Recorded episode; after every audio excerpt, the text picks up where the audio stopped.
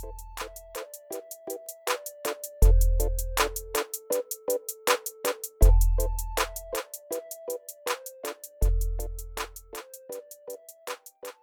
everyone and welcome to Avantika Designeering series or ADS as we like to call it.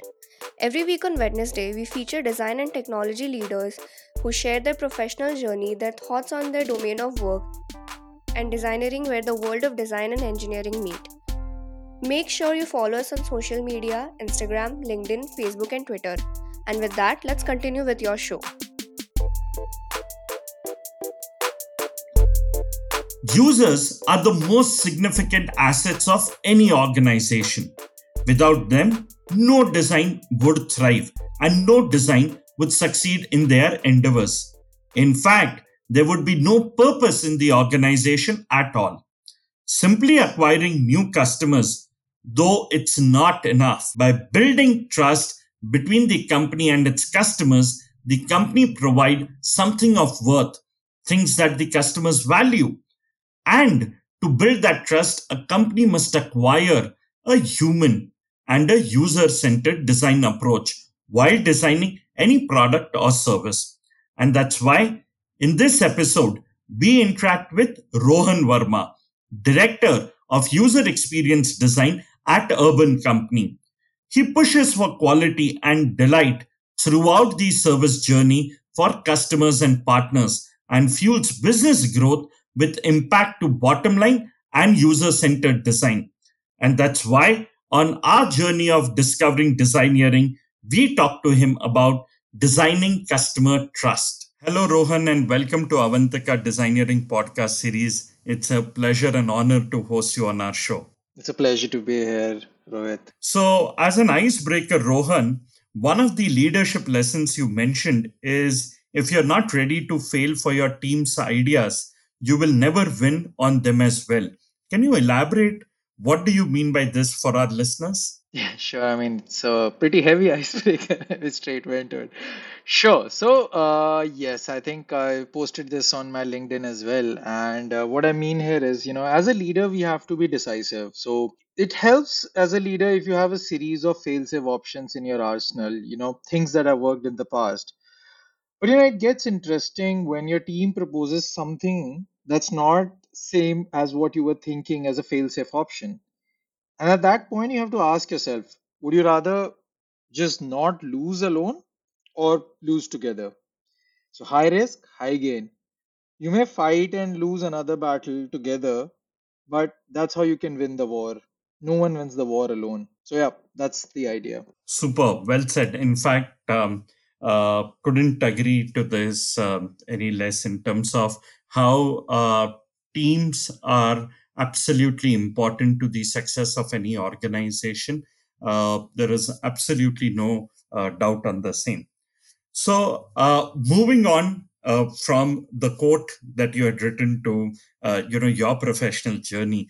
So, from your education in visual communication, then masters, being a research assistant, to now leading UX team at Urban Company how did it all happen? Can you connect the dots for us uh, looking behind? Can you can you take us through uh, you know your professional journey till date? Sure. I mean, it was uh, really. I hope the dots connect. I'm still trying. So I started my design career in 2006, and this is when I started my bachelor's. I honestly had no idea what I'm doing. Things are very different today. You know, you have UX design uh, colleges, and you have programs that people have. It, eh, back then, it was like you know DIY. So I come from a family where everyone's trying to be like you know an engineer or a doctor, and I just wanted to rebel. It's funny that I look back and I see that you know I actually ended up at IIT so people often find their destiny on the road they choose to avoid it. It's a saying. I mean, I caught it from Kung Fu Panda. But my career has been three distinct phases. Uh, the lost path of exploration. The second one was, you know, picking few things that I can do well. And the third one, which I'm on right now, is the path to mastery. So for the first one, it was like, you know, I come straight out of uh, bachelor's in NIFT. I did my visual communication design and I got my hands dirty with everything. Everything. I'm not even kidding. There's an animation show from BBC called Muzzy. If you search it on YouTube, one of the videos is made by me, and I'm not even an animator. So and it's not good, but I did it. Whether I did some apps, I did games, I did branding, I even did 3D modeling. I worked from small agencies to large businesses. There are very few things that I said no to. And uh, what was happening is that you know i was learning i was getting things done and i was growing uh, doing a lot of things really helps you get what all is there available in you know in this in the realm of design and uh, this really helped me get an edge and i grew from uh, graphic design to uh, visual design and as a visualizer to interaction design where i was very closely working with the strategy. By this time i was working at MakeMyTrip. I was uh, designing the payment gateways and some really critical projects to the business. And uh, after that i was working with uh, PropTiger housing conglomerate and you know they were working together. And at that point in time there was this thing that just hit me you know i do not know everything there is to know and not just that i don't have core fundamentals so i felt this lack of uh, you know structure in my thought and that's where i had to take a pause that took me into my second part of the journey where i decided to do few things well so this is when I went back to school in IIT. Uh, I did my master's in design. This was a pivotal shift, not just because you know of career, but also in the way I thought, the way I was a person. My there was learning everywhere. You know, it's not just the D school that teaches you a lot. Everything around you, with the people, the peers, the professors, the assistants, and this environment has this luxury. You know, you can get to study things when they are still so I have this thing that I keep telling my team when you're working in a company and learning as well, it's like a ball, right? It's just rolling. And you know, it's rolling. Sometimes it's rolling slow, sometimes it's rolling fast, and you kind of like, you know, looking at it and learning. But in academia, you have the luxury of that thing being still. So, you know, you can go take a circle around it, experience it, observe it, and then, you know, take your give your brain enough time to learn. So that's exactly what I did. A few pick few good things like interaction design, user centered design, research, uh, user research, heuristic evaluation, some things that I genuinely need to have a very strong command on. And I spent the two years really getting to know it. But given that it's IIT, a lot of things I, you know, I did not know, I did not know. So I got to know of so many things which really changed the way I look at world today. And then comes the third part of mastery so now i know everything and there was like you know time to execute it and uh, i could not have been more wrong it started with a painful journey of realizing that you know you have to now study economics to really really deliver impact it's not just the knowledge of design you have to now understand how that knowledge can be applied with the right projects and deliver the right impact because impact is what the most important thing in an organization you have to be able to prove it in practical and not theoretically. And yes, the last three, four years have been this road to mastery. And uh, to get more and more people to mastery, this is my latest uh, role at Urban Company. And in Urban Company, what I'm trying to do is uh, I'm trying to put in uh, like, you know, all the effort to do things that were not there when I was growing up, like, you know, as a design student and as a design fresher uh, we did not have a very good idea. The managers were still struggling as well. So I try to be the leader that I wish I had a couple of years ago. Wow, interesting. Uh, Rohan, in fact, this is a, a very cool way of presenting, um, very different from connecting the dots to actually the journey to mastery. Yep. And I'm still on it. what you also mentioned during that introduction is your stint with academia. In fact, unlike many design leaders, you have a unique academia experience too, followed by corporate companies. Um, very strange, uh, something that you don't regularly come across, especially in the Indian subcontinent uh, context. So, can you um, uh, share with us some of the valuable lessons that you learned throughout that journey of being associated professionally with academia, which has helped you now uh, at Urban Company or, or your other professional assignments? That's a uh, very good point. and I think it was very hard. You know, I was uh, working, I was getting a good job, and it was just start of a relationship for me as well. And i decided you know what i'm going to stop my job and go study. It was a hard call but i had to be really sure what i was doing. So i learned this and i would encourage this to everyone. When you're in academia really know what you want out of it. And when you're in a corporate job you should know what you should get out of it as well. So what i recommend or even my biggest learning has been that you can really do well in academia or in your job if you know what is this one sharp thing that you should look at focus at and you know give your 100% and and like you know get it out and get impact from that. So and top three things that i think go throughout are one of the first one which is a very uh, you know it's hard to say it but it's a blunt reality and it's going to come like a blunt blade. You actually don't need to know everything about design to do a good job in a company as a designer. I know a lot of people might just make a face listening to this but it's true. So doing the designer job and becoming the most knowledgeable designer are two different things.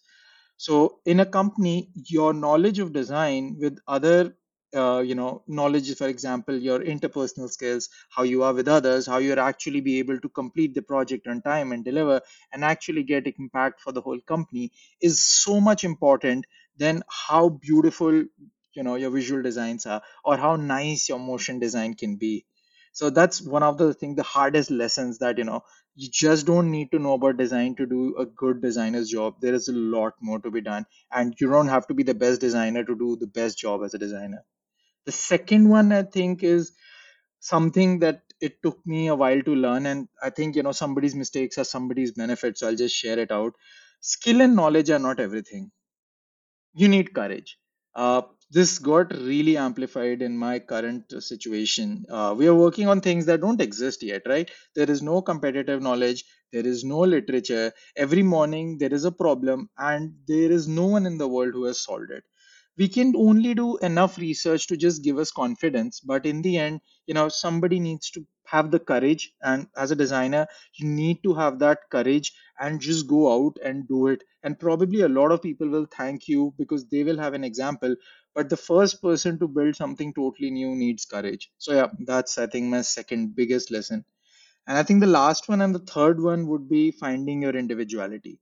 So, one thing that you can bring to the table that is just yours. You know, everyone can read hundreds of books about design, about, uh, you know, service, experience. But there is just one thing you have to realize that, you know, the, you have a particular skill which is so unique to yourself because, you know, you have such a complicated brain with such unique neurons that no one else has there is this one thing that you do and you realize this not by just reading a book you realize this in a watershed moment and you should stick with it because that is what makes you the most valuable person in that team so yeah those are the top three things Wow, again, beautifully summarized, and I can completely relate to those three points.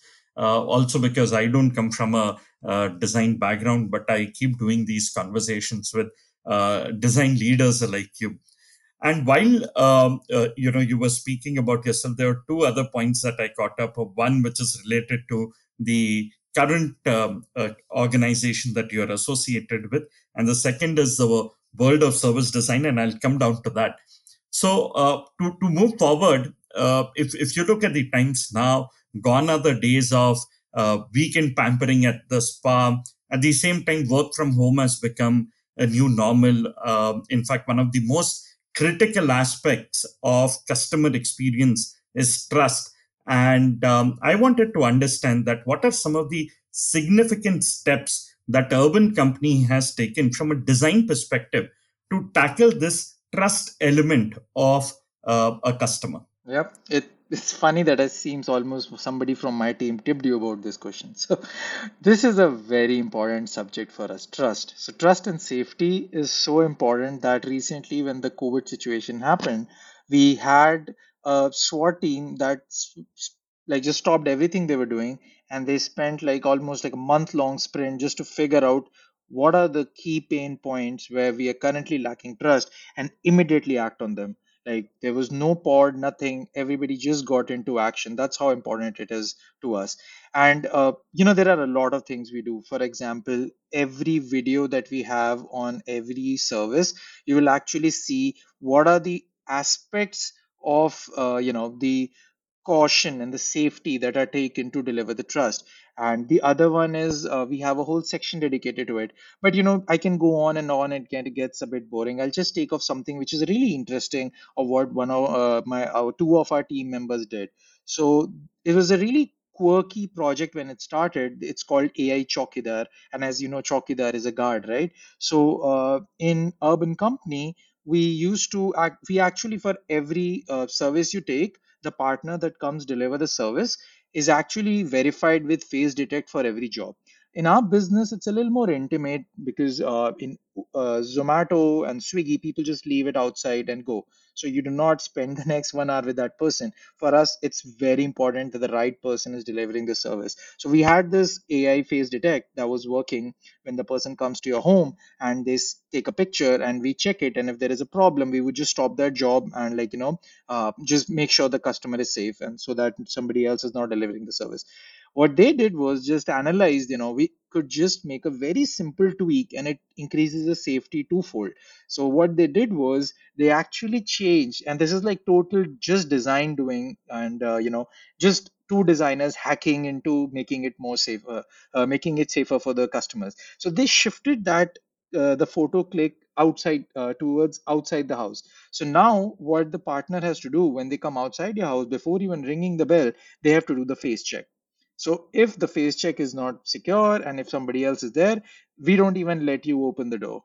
So a small thing like this, so each and every, and uh, this is not like leaders coming into action. This is basically our junior designers who have this in the culture that customer trust is so important. And this project then, like, you know, just bubbled up and uh, we delivered it. And today it's live. So we can guarantee that everybody is face checked before they ring the bell. So, yeah, that's one of the examples where it's a part of our culture to constantly think about making this service, you know, trustworthy.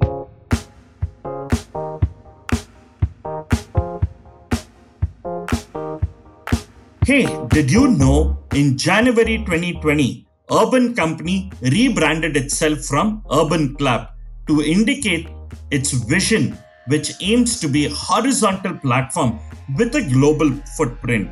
As the company is expanding itself globally, the organization wanted a name that has a universal appeal.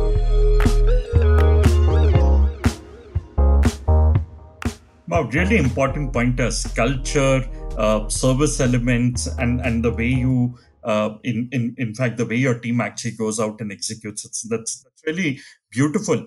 In fact, which also brings me to my next question, uh, Rohan, is how does the world of human-centered design blends with the world of service design? I think that uh, you know you if you look at it, what let, let's look at two of them separately, and then we can have the bridges.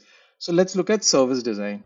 So in service design, what essentially we're doing is, you know, there are some components and, you know, you're connecting them together with a fluid, uh, you know, like a highway, which is really good. And if it's not well connected, then it's a really broken highway. And that's basically what service is. So there are people, there is infrastructure, there is some material, and what service is doing is basically connecting all of them so that you know people can complete their tasks so in our case, when you look at our service, we have an infrastructure which is fortunately your own home.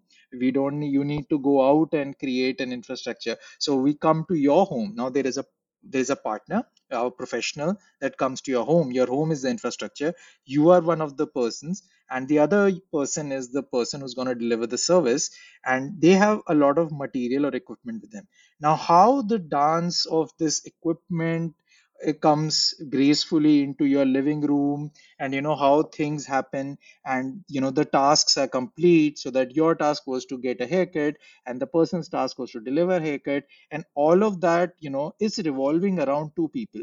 It's, it's almost like two spinning tops that are trying to gracefully like you know go around each other. And that's how i look at service design. So basically it's people material infrastructure and the harmony within them Now, and if you look at user centered design or human centered design, we are literally thinking of how we can design for each of these individual people in that harmony. So if you say that, you know, I'm going to look at human centered design for each and every human involved in the service, that's exactly how you do service design. So that's the way we look at it. We look at the Umwelt. It's a German word for the bubble around you. So the Umwelt of the partner and the Umwelt of the person who's taking the service, their worlds come gracefully together for a brief moment, and then they, you know, take uh, they part ways and that's why it's very important to know human centered design to do service design Interesting. Um, I didn't know the etymology actually started there. uh, great. So, Rohan, moving on to the uh, next question, which is connected here and and and blending the technology bit with uh, the same question. The design methodology of human computer interaction ensures the stability, efficiency, and say the usability of future artifacts. How can we combine the experience of user centered design in the design process of human computer interaction? I would encourage uh, you know you and the listeners uh, whoever it is to actually not create sharp boundaries between both of them. So let's start with human computer interaction. So hci is one of the uh, most uh, like prevalent themes and it has one of the most established themes. And before user experience design or some of the bigger names that came out hci was already established. In fact uh, one of our professors uh, anirudh joshi from iit bombay uh, leads uh, India HCI, and most of the UX designers attended, and all of the projects are user centered design. So my point is, you really can't do user centered design without, uh, like you know, and uh, human computer interaction without user centered design. So user centered design can apply to even uh, tangible non computer products like hardwares. Like you can design a knife which has no computing power using user centered design but user-centered design literally applies to each and every uh, more evolved aspects of design. Now let's come to human computer interaction. So technology has been one of the biggest drivers of growth whether it was uh, you know industrial revolution or whether it was the world wars. Technology has been uh, edge that you know even in economics most of the companies that have delivered a phenomenal performance in the stock have always had technology you know not as a core component also as a part of their like you know one of their competencies as well. So tech that's why human computer interaction gets really important. But where it gets really interesting is now how we apply the methodology which you mentioned is the stability efficiency and usability. So when a person is interacting with computers computer is a very different thing than a human. It, it works binary. It has very logical way of looking at things where humans have a more emotional and human way of looking at things. So what we really need to understand is to take the best of both the people the computer and the human and try to put them together for example, the computer is really bad at seeing patterns where the human is awesome at that, and the human is not really good at doing repeated mundane tasks. So, if we look at to create a really good human computer interaction, we should definitely look at user centered design. And this is what allows us to build good softwares that are usable and user friendly uh, without making user centered design we will be going back in the evolution. Today, honestly speaking, we cannot have human computer interaction that is not user centered. Wow, interesting. And while we are talking about human centered, there's there's another uh, thing that I'm curious about is when designing the human centered way, we barely ever focus on the needs of our natural ecosystems, uh, wants or desires. How should we start working within an environment centered design framework especially with a organization like yours uh, where you are into uh, various sort of uh, product range. How do you ensure this environment centered design framework? This is a really nice question. So it takes me back to my IIT days. We had a we have to write a paper and you know before we actually jump into it you know bunch of sophomores you don't want to rely on them. So you come up with your topics. And my topic was actually animal computer interaction and which can actually be extrapolated into environment computer interaction. And i had a couple of literature but you know it just faints in comparison to a lot of problems that we have today. And which is slightly sad because you know in the typical 80-20 problem, you know, the 20% gets neglected, which is not the way we should look at some of some of them can be really critical things. Now, that brings me to sustainability. Before sustainability, I'll even mention accessibility. I'll ask you how many softwares around you are super accessible. And that's where it all starts. When we start looking at things that are not your 80%, you will start opening this can of worms which needs to be solved and sustainability is definitely one of them. When we have our brainstormings even an urban company there will be two people who will come up and say you know why are we not looking at sustainable design? Why are our packages uh, given the covid we had to resort to it but somebody should come back to us now and say okay the covid situation has passed. can we go back to reusables when somebody has to track that so that is where it gets really interesting that we have to make sure that we are not stuck with you know like blinders to our 80% there could be part of our minority of the problems that are really critical to our survival.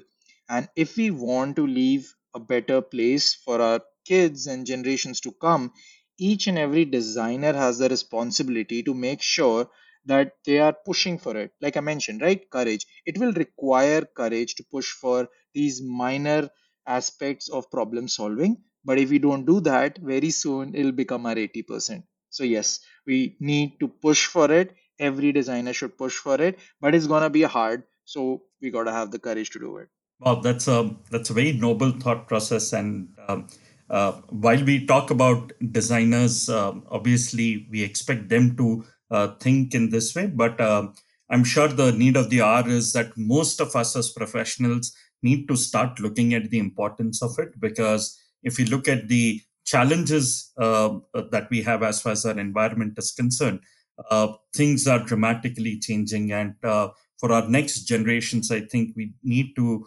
um, ensure that, that there's a better world uh, out there for them. So, moving from the focus on environment to another interesting element, um, what you do at Urban Company. In fact, um, all these services that we see on Urban Company, that of uh, a beautician, a carpenter, a painter, a lot of these things were available in the uh, or are available in the offline uh, world now what is interesting is that in the last few years we see the lines between online and offline worlds blurring every day and uh, mobile uh, tools virtual customer services robust shopping experiences are are ensuring that you know both these worlds come together now, it's nearly impossible to serve customers without employing digital channels in today's time. How do designers build a holistic digital customer experience journey in today's world? we should look at it in a way that you know what uh, why are we doing it? For example like why should we do it on an app or why should we do it digitally? Let's look at it that we should stop doing it. Let's stop doing it on an app. Then what do we lose? What we lose is the biggest factor of reach and convenience. With uh, physically you can go out and uh, maybe look at five carpenters and maybe five carpenters have access to uh, 50 odd people in the neighborhood but when you start doing it in an app you are now accessible as a carpenter to hundreds and thousands of people inside the city and the same goes otherwise. If you have to be on an app as a customer, your avenues really grow. You can have you have access to a much larger pool. So in effect, it is nothing but a really sophisticated matchmaking, right? You have tech is really helping us match making those matches at a very high volume. Other than that, pretty much all the rituals remain the same you know you try to scout then you decide the person comes they do a recon after the reconnaissance there is uh, you know okay this is the work the person is loosely monitoring it and then you know when the work is done uh, you know you try to give them feedback that aapne ye kara kara and then whatever the the uh, discussion is you wrap it up and then you know there is a nice chat and then you close. The same rituals are going to happen in a digital world as well. So just because the person is doing on an app it doesn't change a lot. What you can do is make those rituals better. So when a person is coming to your house generally you go and ask it from someone for example you're going to talk to your father or your people your neighbors that you know can you recommend an electrician? Because that is a seal of trust. So now how can you digitize it? Because if a person just moved to the city that's the convenience you're giving them. So they don't need to do that. They can just come on the app and see the reviews and that's how the mobile app brings them bringing the data forward for all the people. So one of the rituals get replaced. Then the person is coming to your home and what you do? You generally ask them for some ids you want to make sure they don't have a criminal record. A very naive way of is just asking them do you have a criminal record? Of course i mean i really hope people are you know so truthful that they say but you know we do the math as well. Now that's again digital. It's happening on the back end. There are services that have made sure this person is good to enter your house.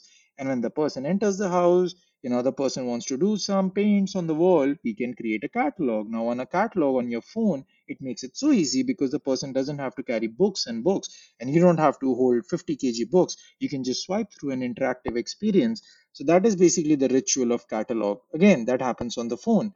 Uh, you make the decision. Now decision making. In decision making you talk to so many people. You may not have the right experience. And you know you want to do maybe take a second opinion. So how do you do that? Of course you can build that on an app we can have another painter talk to the customer as a second experience. And that's again the same ritual of offline world. And once that is done your service is happening daily. What do you do? You just uh, imagine you have a person who's cleaning. After the cleaning is done you want to go to each bathroom and make sure under each and every nail polish is everything clean. Now we can digitize it as well. Of our cleaning audits the partners who are cleaning your house require to take photos. Sometimes the pot sometimes it's the drain they don't know. It's a surprise. It's like a random check. So again the same ritual now made digitally. So, what a big bucket of things that we did in the physical world are just now being done better in a digital world, but humans are still doing the same exchange in the service. So, in effect, a lot has changed, but in reality, you can say nothing has changed. So each and every designer in our team has to go through these rituals, understand how things are done in the real life, and then just do it better in the digital. And of course, there are some things that can be done amazingly in the digital world, but these rituals will still exist. So that's what we tell our designers. Don't try to just make new journeys because it's digital. You just try to do the journey which they had better in a digital world.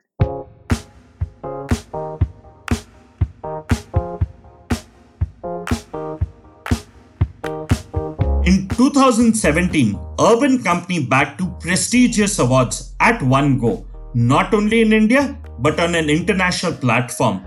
They were felicitated at the Abby Awards held in Goa and the South Asia LADI Media and Advertising Awards.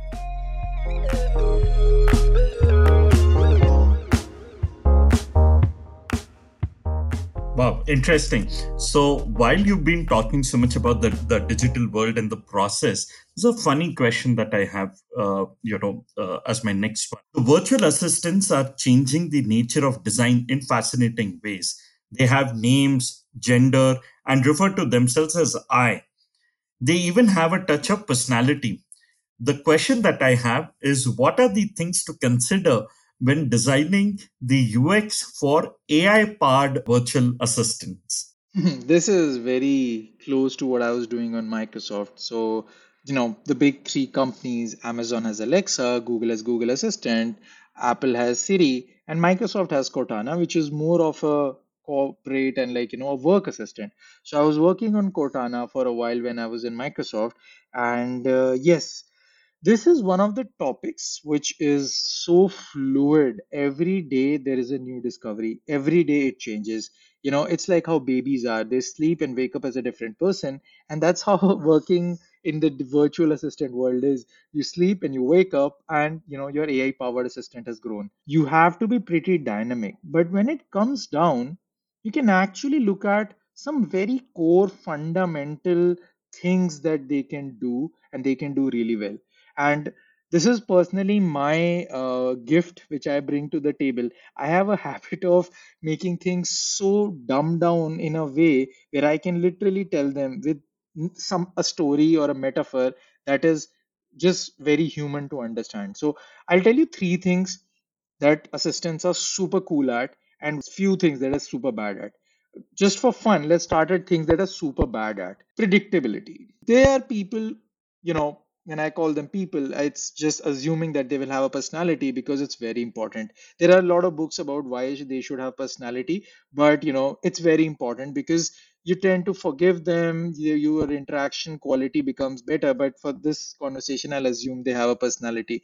So, uh, you know, they are very bad at doing things predictably well because you know if they do something wrong like for example doctors right now can't use voice assistants because if you say something and if they hear something different and they end up doing something you know not in the favor of the person lying on the operation table things can go really bad. So you know that's one of the things. They're really unpredictable.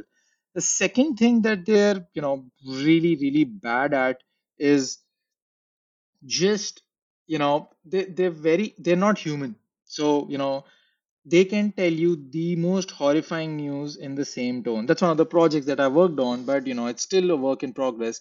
They can literally tell you your dog died and tell you a joke the next second. They don't have that context.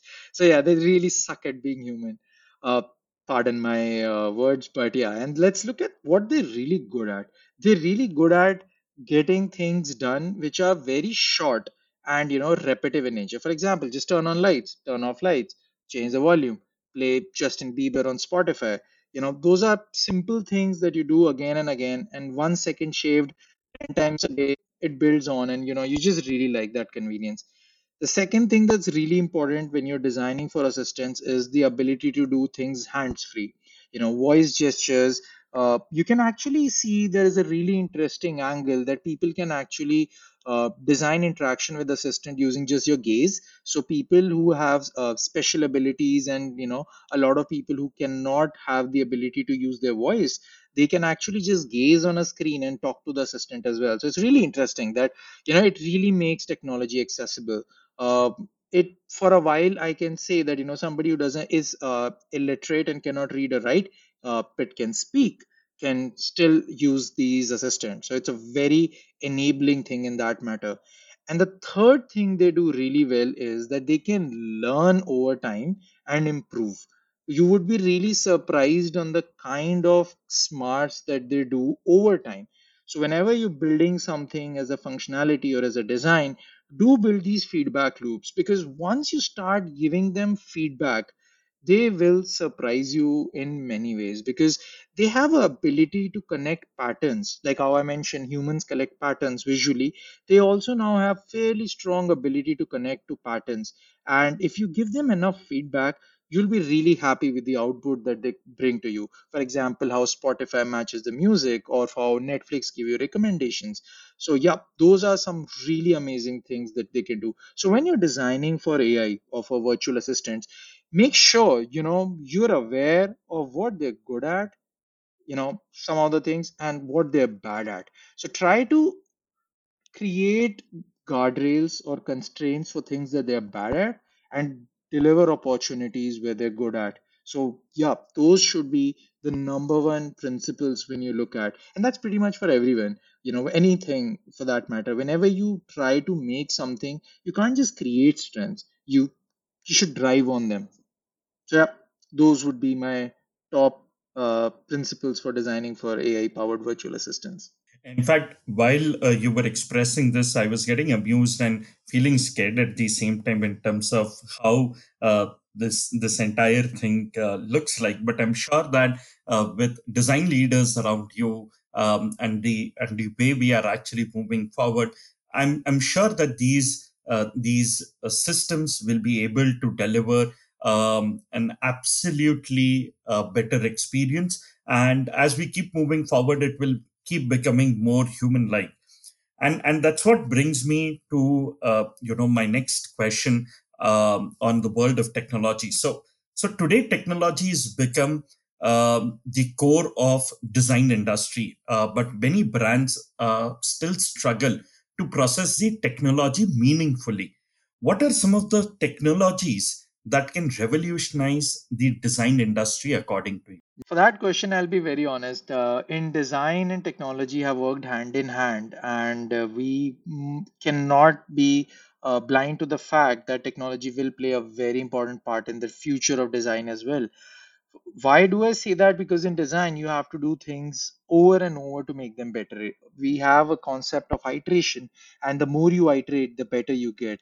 That's what design thinking pushes you to do. Keep making things better. Technology really helps us to uh, lower the time taken to deliver one cycle of this iteration. Uh, we have really good technologies, rapid prototyping. We have things we can mock up and test before even like you know talking to engineers for development. And the more we prototype, the more we test, the more the faster we do it, and you know we'll get better to it. So if you look at some of the best design, uh, you know, products that you have around, maybe the iPhone 12 that's going to launch soon. It has come over with so many interactions, uh, iterations. Uh, so that's what's going to happen with technology. Things are going to get super easy to improve uh, with faster cycles, and that will really, really drive design, whether it's product design, digital product design, or service design. In fact, well said, and it it well uh, uh, moves us to the conclusion of the podcast where we ask our last question. That at Avantika University, we coined this term called as designeering, which is the base of our ideology, uh, where the world of design and technology actually blend together. The question that I have is what do you think about this philosophy? And does this also help you to create a different experience for your users at your work? Designeering, very interesting. So Disney has a thing called Imagineers. It's a role where uh, you have your engineers, which are in probably doing the most creative things ever imagined. So this is something that has been a very interesting topic and a lot of people have been constantly thinking on it. Even when we are uh, building our teams design teams there are always some people who have a very good uh, past in engineering and system design so that you know they can add that flavor to the team as well. This is definitely a very good thing to do in the coming time. When we have such specialization for example like digital product design having a person that can prototype, imag- imagine, prototype, and actually build product, take it out into the market, and understands the actual development of the the niche of the actual development and getting things ready will be a really really good idea. And this kind of role can you know kind of really help the person grow in like a majors and a minors. That's something i really push for you know people who are joining urban company where you do have a major right? You know you if you are a designer you should be able to imagine you should be able to design you should be able to prototype and test and ship of course. We have to in the end you know uh, run the economics of the unit as well. But yeah those are your that's your major. What is your minors? Is it something uh, you know is it ux writing is it visual design? Is it motion design? Or is it development? So I really look at these people, uh, like you know, people who are graduating as design engineers, as people who have design as majors and technology as a minors. It doesn't matter which one is which, but it should really help them create that individuality we've talked previously about, and they will be a very solid asset to the team in actually getting the fiction of design thoughts to the reality of design products. Wow, that was a very beautiful way of concluding this uh, conversation. This was uh, this this was really exciting. Thank you so much, Rohan, for joining us on this uh, show and uh, sharing your valuable insights with our listeners. It was a pleasure. I hope the listeners find it useful and uh, I will just wish the best to all the listeners in their design journey. And uh, it's a very interesting life ahead of you. So be prepared. Even though it looks like a roller coaster ride, the end is going to be really, really fun. So, yeah, that's all.